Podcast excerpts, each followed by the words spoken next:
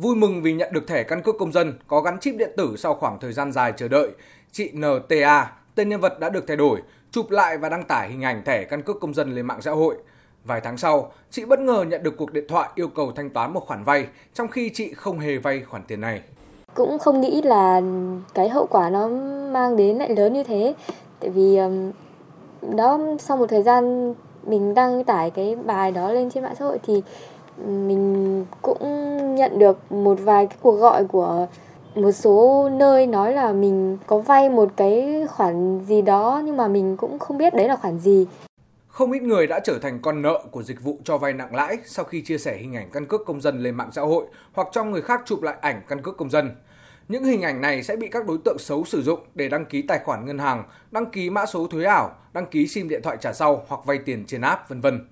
Với sự bùng nổ của mạng xã hội và các phương thức liên lạc o tê tê, over the top, có rất nhiều lời mời chào cho vay tiền online mà chỉ yêu cầu ảnh căn cước công dân. Sau khi cung cấp hình ảnh chứng minh nhân dân hoặc căn cước công dân, người vay có thể được giải ngân một cách nhanh chóng với các thủ tục vô cùng đơn giản. Các ứng dụng cho vay tiền online chỉ chú trọng về lãi suất mà không cần quan tâm xác minh chính chủ hoặc xác minh rất sơ sài. Lợi dụng điều này, các đối tượng xấu thường tìm cách chụp thông tin cá nhân của người khác, sau đó sử dụng để vay tiền từ những ứng dụng này rồi chiếm đoạt.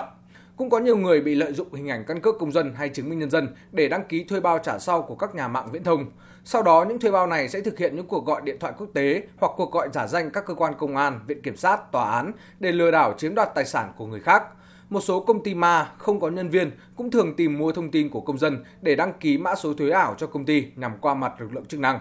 Thượng tá Trần Thị Thu Trang, Phó trưởng phòng Cảnh sát quản lý hành chính về trật tự xã hội Công an tỉnh Lạng Sơn cho biết. Mặc dù cái thẻ căn cước công dân này có độ bảo mật rất là cao, nhưng mà tuy nhiên là những cái thông tin mà được in trên mặt thẻ, được khoe trên mạng xã hội thì cũng sẽ có cái nguy cơ là những đối tượng xấu sử dụng để hoạt động những cái vi phạm pháp luật. Do vậy là đề nghị là khuyến cáo người dân là cũng không nên đưa những cái thẻ, những cái giấy tờ tùy thân, đặc biệt là những cái giấy tờ